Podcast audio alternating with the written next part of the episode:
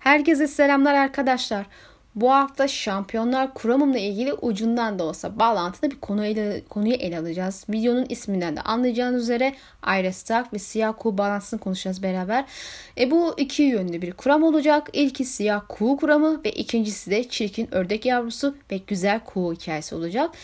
Bildiğiniz üzere Arya Martin'in büyük anahtar beşlisinden biri olarak serimizde büyük bir önem sahibi kilit karakterlerden biri. Gelin görün ki Arya'nın hikaye gelişimini incelediğimiz ilk videoda da söylediğim gibi hikayedeki bu önemli rolünü tahmin etmek çoğu okuyucu için güç. Ee, benim şampiyonlar kuramımda tam da bu rolün tespiti sonucu olarak tezahür ediyor ama elbette altyapı videonu bitirmeden de doğrudan sonuca bağlayacağım bir video yapmak e, sizlerin kafasını karıştırıp nereden çıktı bu sorusunu sorduracağı için şu an bu videoyu ve benzer türevdeki videoları yapıyorum. E, siyah kuğu meselesi benim kendi tespitim değil. En başta bunu söyleyeyim. Bu videoyu Reddit'teki Dutch Arya ve Arya 1100 isimli kullanıcıların yazdıklarını birleştirip düzenleyip kendi eklemelerim ile meydana getirdim. Madem girizgah yaptık şimdi konuya doğrudan giriş yapalım. İlk önce siyah kuğu kuramından başlıyoruz. Sonra güzel kuğu maddesine atlayacağız tabi. E daha önce duydunuz mu bilmiyorum ama siyah kuğu adıyla felsefik bir kuramımız var. Bu kuram edebiyattan finansa kadar birçok alana yaya, e, yayılabilir ve uyarlayabilirsiniz. Nelson Nicholas Taleb'ın aynısında bir kitabı var. Kendisi Lübnanlı. E, finans temelleri temelli konuyu ele almış. Türkçe çevirisi de mevcut. Eğer ilginizi çekerse temin edip okuyabilirsiniz. Siyah kuğu kuramı ya da siyah kuğu olaylar kuramı kabaca özetlenirse sürpriz olarak gelen bir olayı tanımlayan, büyük bir etkiye sahip olan ve genellikle sonradan görmenin yararına olayın ardından uygunsuz bir şekilde rasyonelleştirilen bir mecazi anlatımdır. Bu kuram az önce bahsettiğim Nassim Taleb tarafından tarih, bilim, finans ve teknolojide normal beklentilerin ötesinde yüksek profilli, tahmin edilmesi güç ve nadir olayların orantısız ürünü açıklamak için geliştirildi. Yani daha farklı şekilde açıklamak gerekirse insanların bireysel veya toplumsal olarak belirsizliğe ve nadir bir olayın tarihsel olaylardaki büyük rolüne kör eden psikolojik ön yargılar ifade ediyor. Hani hala anlamadım diyen varsa da e, şimdi şöyle bir örnek vereyim. Şu elinizde bilimsel ve güvenilir, güvenilir bazı veriler ve kişisel tecrübeleriniz de var. Ve siz bu veriler eşliğinde ileride olabilecek olayları öngörebilecek bir güvenlik çemberi içerisiniz. En azından siz öyle farz ediyorsunuz. Lakin sizin öngöremediğiniz veya öngöremeyeceğiniz bu siyah kuğu tüm planları alt üst eden büyük etki sahibi olayı ifade ediyor. E biz genelde siyah kullanım varlığını görmeme eğilimindeyiz ama onlar aslında devamlı olarak her yerdedir. Yani her gün aynı saatte aynı yerde yola çıkarsınız. Aynı istikamette e, aynı saate varacağınızı farz edersiniz. Çünkü elinizdeki tüm veriler ve tecrübe bunu gösteriyordur. Ama bu siyah kuğu devreye girdiğinde sonuç çok farklı olacaktır ve duruma göre etkisinin büyüklüğü de artacaktır. Şimdi ön yargılarınızın oluşturduğu bu sahte güven ve her şeyden emin olma hissiniz sizi siyah kuğulara karşı savunması hale getiriyor. Yani özetle siyah kuğu beklenmedik derecede büyük bir olay, etki, olayı ifade etmek için kullanılan bir terimdir. E bizim bu videoda ele alacağımız nokta işte bu öngörülemeyen hesaba katılmamış ama bir kere devreye girdiğinde büyük etki sahibi olacak siyah kuğu yani bu Arya Stark. E dikkat ederseniz hikaye inceleme videosunun ilk bölümünün başında da biraz serzenişte bulunmuştum. İşte Arya'nın genel olarak hafife alındığını yani onun hikayesinin vesaire. E, büyük beşten biri olmasına rağmen okuyucuların bilinçaltında sanki onun ikinci karakter gibi algılayarak böyle 3-5 gereksiz tipi öldürüp intikam için ortalıkta gezene alelade bir karakter gibi göründüğünü söylemiştim. E, bunun çeşitli sebeplerini de saymıştım ve bunlardan biri de okuyucuların video başında da söylediğim gibi Arya'nın hikayesinin nereye gideceğini bir türlü öngörememeli ve bu beklentiye sahip olmalı. Yani psikolojik ön yargılar. Şimdi siyah kuğu sadece bahsettiğim bu kuram çerçevesinde değil ayrıca güzel bir kuğuya dönüşen çirkin ördek yavrusu hikayesini de kapsıyor tabii. Daha önce söyledim. E zaten bildiğiniz gibi Martin bu tarz hikayeleri serisinde kendince yorumlayarak kullanmış. İşte misal güzel ve çirkin hikayesini Sansa ve Sandor'da işlemesi gibi. Elbette bizim kuğuya dönüşen çirkin ördek yavrumuzun kuğusu siyah bir kuğu, beyaz değil. E, nitekim bu az önce bahsettiğim kuramada bir gönderme gibi yorumlayabilirsiniz. E, doğal olarak böyle bir iddia attığımızda bu karakterin kuğularla hatta doğrudan siyah kuğularla bir etkileşim halinde olmasını bekleriz öyle değil mi? Peki var mı böyle bir şey? E, var yoksa bu videoyu hazırlıyor olamazdık. E, misal Arya bir gölde siyah kuğular görmüş ve bir parçasının siyah kuğu olmasını arzulamıştı. Şimdi önce alıntıyı verelim sonra yorumlayacağız. Bazı günler çamurlu kıyılar boyunca ağır ağır yol alırken gölün kendisini çağırdığını hissediyordu Arya. Masmavi suları atlamak, yeniden temiz olmak, güneşin altında uzanmak istiyordu ama diğerlerin görebileceği bir yerde elbiselerini çıkarmaya cesaret edemezdi, yıkanmak için bile olsa. Ağacın tepesinden kuzeydoğuda ağaçlarla kaplı bir ada olduğunu görüyordu. Kıyıdan 25 metreye kadar açıkta üç siyah kuğu yüzüyordu. Nasıl da huzurluydular. Kimse savaştan bahsetmemişti onlara. Yakılan kasabalar, katledilen insanlar umurlarında değildi. Kıskanan gözlerle kuğuları izledi Arya. Bir yanı kuğu olmak istiyordu. Diğer yanı kuğu yemek. Şimdi bu alıntıda önemli olan yukarıda bahsettiğim gibi üç siyah kuyu görmesidir ve gölün kendisini çağırması. Aslında Avrupalılar 1697'lere kadar sanırsam siyah kuğuların var olduğunu bilmiyorlardı. Ve bahsettiğim bu kurama ait terim de zaten biraz da buradan geliyor. Varlığı bilinmeyen, e, öngörülemeyen ama sonra ortaya çıkan şu siyah kuğu meselesi. Yani özünde bu hayvanlar çok nadir görülen bir tür ve Asoev evreninin Avrupa'nın bir nevi farklı versiyonu olduğunu düşünürsek ya da fantastik hali olduğunu düşünürsek yani yani yazar sıradan beyaz kuğu yerine siyah kuğu eklemiş hikaye. İşte bu dikkat çekici önemli bir ayrıntı. Yani neden siyah kuğu beyaz değil? Bana göre bahsettiğimiz öngörülemeyen büyük etki kuramı ile ilgili buna işaret olarak en azından sebeplerinden biri bence bu. Bir sonraki kitapta yani üçüncü kitapta Arya sancaksız kardeşlik ve Lady Ravella e, Smallwood ile tanışıyor. E, kadın Arya'ya iyi davranır. İşte onu yıkar, giydirir, yedirir vesaire. Kısa ama güzel bir an olarak da Arya'nın hafızasında bir köşede durur. Kadını daha sonra güzel e, duygularla anacak zaten. Hemen bir alıntıdan başlayalım. Bu sefer ilk seferden de kötüydü. Lady Smallwood Arya'nın tekrar banyo yapması için ısrar etti. Bunun yanı sıra saçlarını kesip taradı. Bu seferki elbise bir çeşit lila rengiydi ve küçük incelerle süslenmişti. Elbisenin tek iyi tarafı o kadar inceydi ki kimse aileden bu kıyafette at sürmesini bekleyemezdi. Ertesi sabah kahvaltı ederken Lady Smallwood Arya'ya bir pantolon, kemer, tunik ve maral derisinden yapılmış demir çivili bir yelek verdi. Oğlumun kıyafetleri dedi. 7 yaşındayken öldü. Çok üzüldüm neydim. Arya birdenbire kadın için üzülmüş utanmıştı. Palamutlu elbise yırttığım için de üzgünüm. Güzeldi. Evet çocuğum sen de öylesin. Cesur ol. Şimdi bu Lady ile ilgili bilinmesi gereken şey kendisinin aslında Swan hanesinde olmuş olması. Yani o bir kuğu. Smallwood isminin sonradan evlilik dağıldı. Asıl soy ismi Swan. Swan hanesinin arması siyah ve beyaz renkte savaşan iki kuğudur. Şimdi bu armadaki kuğular ve renklerini birkaç şekilde yorumlayabiliriz. Akla gelebilecek her yorumu dile getirmek faydalı olacak tabi.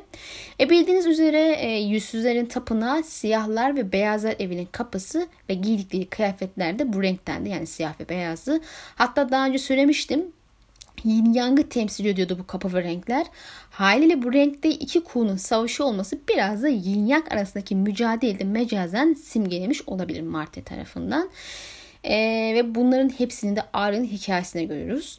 E, bir tek Deni'nin ölümsüzler sarayında da siyah beyaz renkli kapı görmüşlüğü vardı. Ama zaten şampiyon kuramım düşününce benzer bir yin yang göndermesini Deni hikayesinde görmeyi doğal karşılıyordum. Beklenecek bir şey yani. E, bir de zıtlıkların savaşını anlatan Melisandre'nin sözünü unutmamak lazım elbette. Gece ve gündüz ölüm ve yaşam mücadele halinde yani buz ve ateş savaş halinde bunlardan bahsediyordu Davos'a. E bu genel olarak hikayenin temasını simgelerken özde belki de ayrıca Arya'nın kendi içindeki aydınlığı ve karanlığın savaşında içeriyor olabilir. Yani çünkü biliyoruz ki Arya her ne kadar hikayenin iyi karakteri arasında yer alsa da gitgide girileşmeye başladı bu kız. O değişiyor ve ölümüne daha içli dışlı oluyor. Biliyorsunuz Yüce Yürek hayatı ona, ona kara kalpli demişti. Ve bildiğiniz gibi tekrardan yani John, John'a da aynı şey söylenmişti. Yani bu ikisi de görüyoruz ki e, iki karakter grileşmeye başlıyor ve grinin tonu koyulaşmaya devam edecek gibi. E diğer yandan 3 3 siyah kuğu görülmesi bir ihtimal belki. E bu siyah kuğu kuramına gönderme olarak 3 ayrı siyah kuğuya işaret ediyor olabilir. İşte Arya, John ve Dany gibi. Ama yani John ve Dany'den zaten büyük beklentiler olduğu için e, zannetmiyorum. Biraz düşük bir ihtimal ama olabilir. Hani bu üçünün, üçünün çatışması şeklinde bir şey olabilir. Ya biliyorsunuz ben biraz Arya John tarafının Dany ile e, çatışacağını falan düşünüyorum. E, buna işaret olabilir veya Arya nezdinde yani Arya tarafından Arya'nın eliyle öngörülemeyen 3 ayrı siyah kuğu olayı etkisine sebep olan bir eylemi ifade ediyor olabilir. Üç rakamı genelde hani Deni ve Tarklar için, yani Targaryen'in için nezdinde kullanılsa da e, zaman zaman Martin'in başka şeylerde önemsizmiş gibi görülen ayrıntılarda da kullandığını görebiliyoruz. İşte bazı sözler üç kere tekrar etmesi gibi. E ben daha çok bu son yoruma sıcak bakıyorum çünkü siyah Ku ile bağlantılı görülen tek karakter Arya gibi görünüyor ve doğal olarak onun 3 siyah kuyu eylemine işaret daha olası bir yoruma benziyor. Hatta belki de bu eylemlerden birini görmüş olabiliriz arkadaşlar. Biliyorsunuz daha önce Stannis, Cersei ve Demir Bankası isimli bir video yapmıştım. Arya'nın o oyunu sayesinde Demir Bankası Lannister'lara karşı harekete geçmişti ve Cersei'ye karşı Stannis'i destekliyor şu an şimdi, şimdilik en azından Stannis yaşadığı sürede. E bu ilk aşama çoğu kişinin dikkatini bile çekmedi. Hatta çok etkili bir olaymış gibi dahi gelmemişti ama parçaları birleştirip tabloya baktığımızda zaten bu sonuç ortaya çıkıyor. Elbette bunun asıl artçı etkisini sonraki kitaplarda göreceğiz düşünüyorum. Arya'nın su dansçısı olması da bu kuğu bağlantılarından biri olarak yorumlanıyor. E, bu dövüş tekniğine bu ismin verilmesinin sebebi gerçekten dansa benziyor olması ve su üstünde yapılması. E, usta bir su dansçısı su üstünde dövüşürken asla suyun yüzeyini bozmaz. Bu yüzden üstünde yürüyormuş gibi görünürler. E bunu kafanızda canlandırırsa oldukça zarif bir görüntü olduğunu takdir edersiniz. Yani kuğuların da zaten su yüzeyinde zarif yüzünü biliyoruz ve dahası siyah kuğu balesinde e, genelde özde su üstünde yapılırdı. Yaparlar zaman zaman en azından. En azından öyle hava vermeye çalışırlar. E, Ciro Forel de Arya'nın su dansçı olması için yetiştirir ve bildiğiniz gibi eğitimlerden biri de tek ayağının üstünde tek bir parmak üstünde durabilmektir ki bu da bize zaten balerinik hareketlerini anımsatıyor. Biliyorsunuz onlar da o şekilde durur. E, zaman içinde de Arya'nın bacakları bir su dansçısı olabilecek şekilde uzar. E, kaslanır, güçlenir. Yani tarif zaten bir balenin bacağı tarifidir.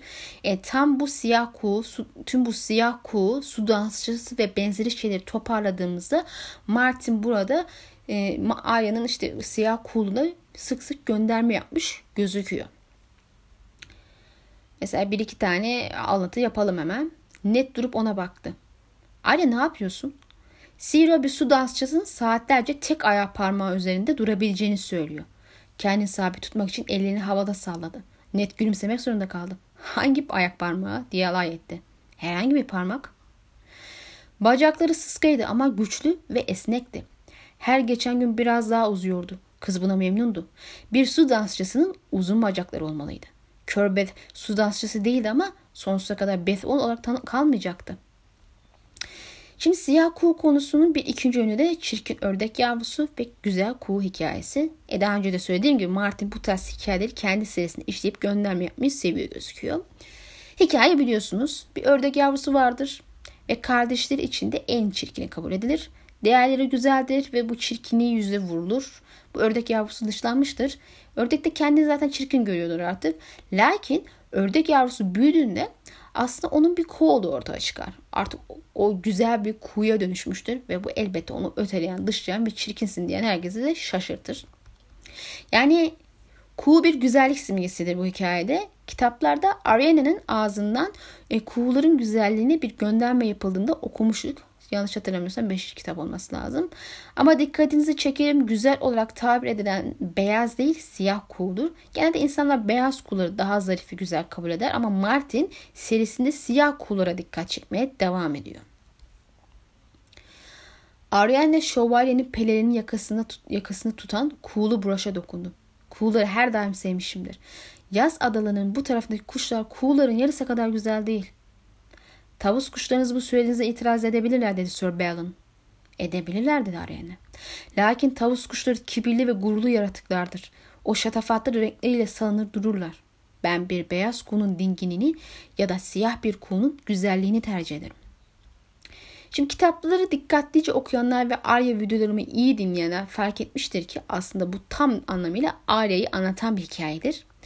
Catelyn'in Arya dışındaki tüm çocukları Tale görünümündedir ve elbette güzel, yakışık kabul edilirler.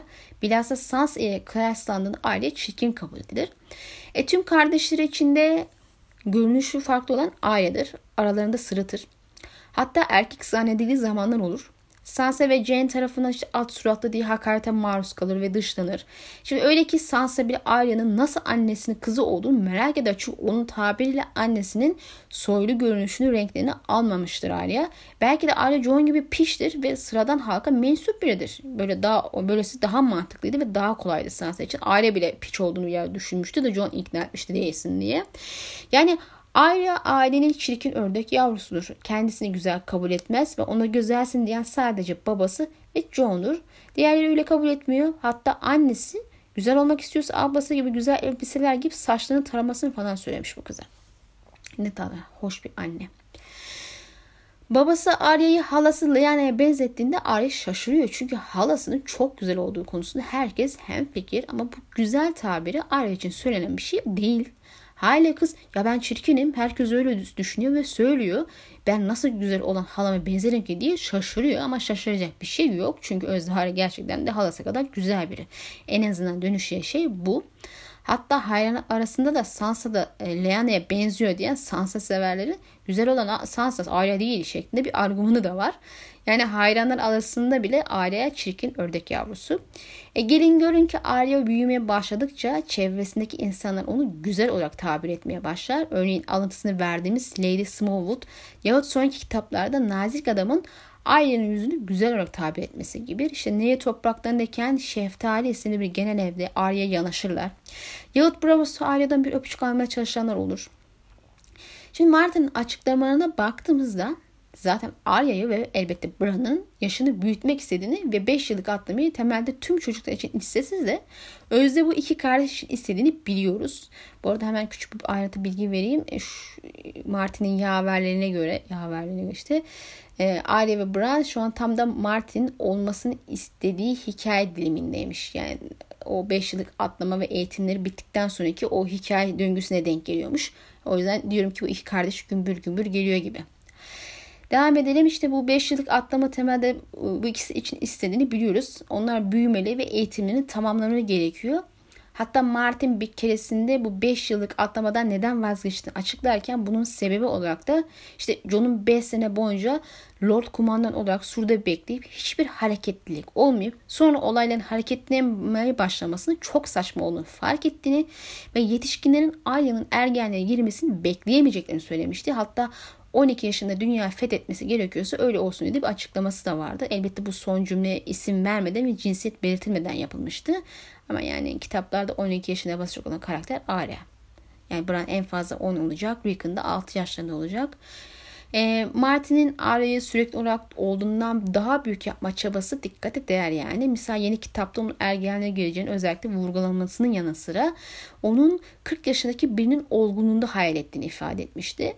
E daha önce verdiğim bacakların uzaması alıntısı zaten onun ergenliğin eşiğinde olduğunu ve büyüdüğünü de gösteriyor. Yayınlanan merhamet bölümü de zaten Arya'nın birçok yönde artık büyüdüğünü bize işaret ediyor. Yani içeriği biliyorsunuz zaten. E, hazır merhamet bölümünden bahsetmişken küçük bir bilgi de vereyim. E, merhamet bölümü aslında çok uzun zaman önce 5 yıllık atma planlandığında yazılan ilk Arya bölümü. Yani bu durumda Arya ilk seferinde bu bölümde 16 yaşlarındaydı ama elbette ki atlamadan vazgeçince Martin yaş meselesini düzeltmek zorunda kaldı. İşte en fazla bir iki kaç ufak değişiklikle beraber kış rüzgarlarında yerini alacak bu bölüm. Ebum atlamadan vazgeçince bu çocukların yaş sorununu çözmek için başka bir yol düşünüyordu ama bu konuda ayrıntıya da girmemişti. Başaramazdı diye sanırsam. E tekrar Arya dönüş, görünüşüne dönersek aslında ayrıntıda dikkat edersek Arya büyüdükçe çok fazla daha fazla e, kıza benzemeye başlıyor. Bunu görüyoruz. Seriye ilk başladığımızda sık sık erkek zannediliyordu. Çünkü elbiseyle pantolon giyip yüzü yüzü kirli şekilde sağda solda koşturuyordu bu kız. E zaten önceki videolarda söylemiştim. O yaşlarda kız ve erkeklerin görüntüsü aldatıcı olur. Kıyafet ve benzeri şeylerin değişimiyle kolayca aksi olduklarını ikna edebilirsiniz. Örnek olarak da işte Cersei ve Jaime'nin çocukken sık sık birbirlerinin kıyafetlerini giyerek yerlerine geçmiş olmalarından bahsetmiştim. Kimse de sen erkeksin kızsın dememişti yani. E buna karşın çocuklar büyüdükçe artık onların ne olduğunu net görürsünüz. hızlı değişimi Arya'nın hızlı değişimini 3. kitaba geldiğinizde net görebilirsiniz. Şimdi ilk başlarda kitabın Arya hala pantolonun etrafta dolanmasına rağmen işte Sandor'un oğlu zannedilmişti yanlış hatırlamıyorsam. Yani evet onun oğlu zannedilmişti. Ama kitabın sonunda onun, kızı olduğunu zannetmişlerdi. İşte senin kızınla Neyse o kısmı söylemeyeyim. Yani artık gözle görünür şekilde Arya büyümüş ve kız gibi görünmeye başlamıştır daha kadınsı bir görünüş sergilemeye başlıyor. Yani zaten Şefta olayı da gene 3. kitapta gerçekleşiyordu. Ve yine aynı kitap sonunda Bravos gemisine gibi binmek istediğinde biri Arya'yı kamera kızı olarak alıp kendisiyle kalabileceğini söylemişti. Yani Bravos'a gittiğimizde artık erkekler meraklı bakışlarla Arya'yı süzmeye ve öpücük almaya çalışıyor. Pentos küreççiler onunla yatmak için para teklif ediyor. E, nazik adam isterse Arya'nın zaniyeleri katılabileceğini ve erkeklerin onun güzelliği için şarkılar söyleyeceğini falan anlatır. E bunlar Arya'nın artık büyüdüğü ve yavaşça bir güzel kuyu dönüşüne dair sadece birkaç örnek. Genel anlamda bu ayrıntıyı çok dikkatimizi çekmedi. Aşikar aile bir anlatıcı olarak görünüşüyle ilgilenmiyor çünkü ve zaten çocukluğundan beri çevresindekiler ona çirkinsin, alt suratsın, kıllısın deyip hakaret edip ötelemişler. Yani doğal olarak ilgilenmiyor bununla. Dönüşün şey kendi pek görmüyor. Hala kendi çirkin düşünüyor. Bu yönde bir travması var. Şimdi 5. kitaba gelmiş hali onunla nasıl alay edildiğini, işte çirkinlik vurgusu yapıldığını hatırlıyor kız ama çevre, artık yeni çevresindekiler onundaki değişimi görüyor. Metin arasında sıkıştırdığından bu ayrıntılarla bunu görebiliyoruz. Yani genel olarak konuyu toparladığım zaman Martin'in bize siyah kuğu temasıyla hem ailenin hikayede öngörülemez büyük etkisine işaret vermiş ki ısrarla onun rolünün ne olacağına dair sorulardan kaçınmaktadır. Hem de yapmaktan hoşlandığı bir şey yapıp serisinde bir masalı işlemiş. Çirkin ördek yavrusu olarak doğan bir ördeğin güzel bir siyah koya dönüşmesini. E, şüphesiz ki bir karakterin bir hikayede ne kadar güzel ya da çirkin olduğunun bir önemi yoktur. En azından bu seride yok. E bu yüzden falanca karakter dünyalar güzeli saydım şu kadar kadar şu kadar kez güzel denmiş bu karakter için diye etrafta dolanmak ne kadar saçma ve komikse falanca karakter de çok çirkin be diye dolanmak da bir o kadar saçma ve komik. Karakterlerin güzel, çirkin veya uzun kısa olmanın hikayede öyle çok büyük etkisi, çok önemli büyük e, etken olmadığını kabul etmemiz gerekiyor yani. E, en fazla karakterlerin psikolojik gelişimleri ve ve şimdiki oldukları kişi olmalarında neden olan küçük etken olarak mevcutlarını koruyor böyle şeyler. E bazen o bile yok. Yani mesela Brienne çok güzel bir kadın olsaydı sizce nasıl bir hayata ve karaktere sahip olurdu? Şimdiki girdiği yola girebilir miydi? Hala Cem'in büyük saygı duyduğu biri olur muydu? Jamie'yi değiştirebilecek bir etken olur muydu?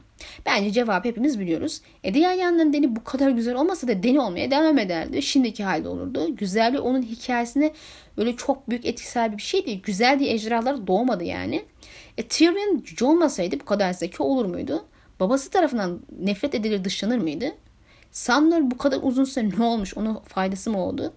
Bu örnekler çoğaltılabilir. Tabii bizim bu videonun ikinci kısmındaki güzel kuğu meselesine değmemiz sadece Martin'in masal aşkını ve bir karakterin gelişimi ve gidişatını tespit amaçlıydı. Yoksa Arya'nın kuğuya dönüşmesi de Arya kuğuya dönüşmese de yani ayrılık yapmaya devam edecek. E, videoyu da dış görünüşlere fazla takıntılı olmayın. Hiçbirimiz dünyalara bedel güzelliklere, yakışıklılara sahip değiliz. Bu yüzden insanların görünüşünü eleştirmeyin Güzellik her zaman görecelidir. İnsanların içine bakma eğilimi gösterin diyerek de bitiriyoruz. İnşallah videomuzu beğenmişsinizdir. Bir sonraki videoda görüşmek dileğiyle Allah'a emanet olun.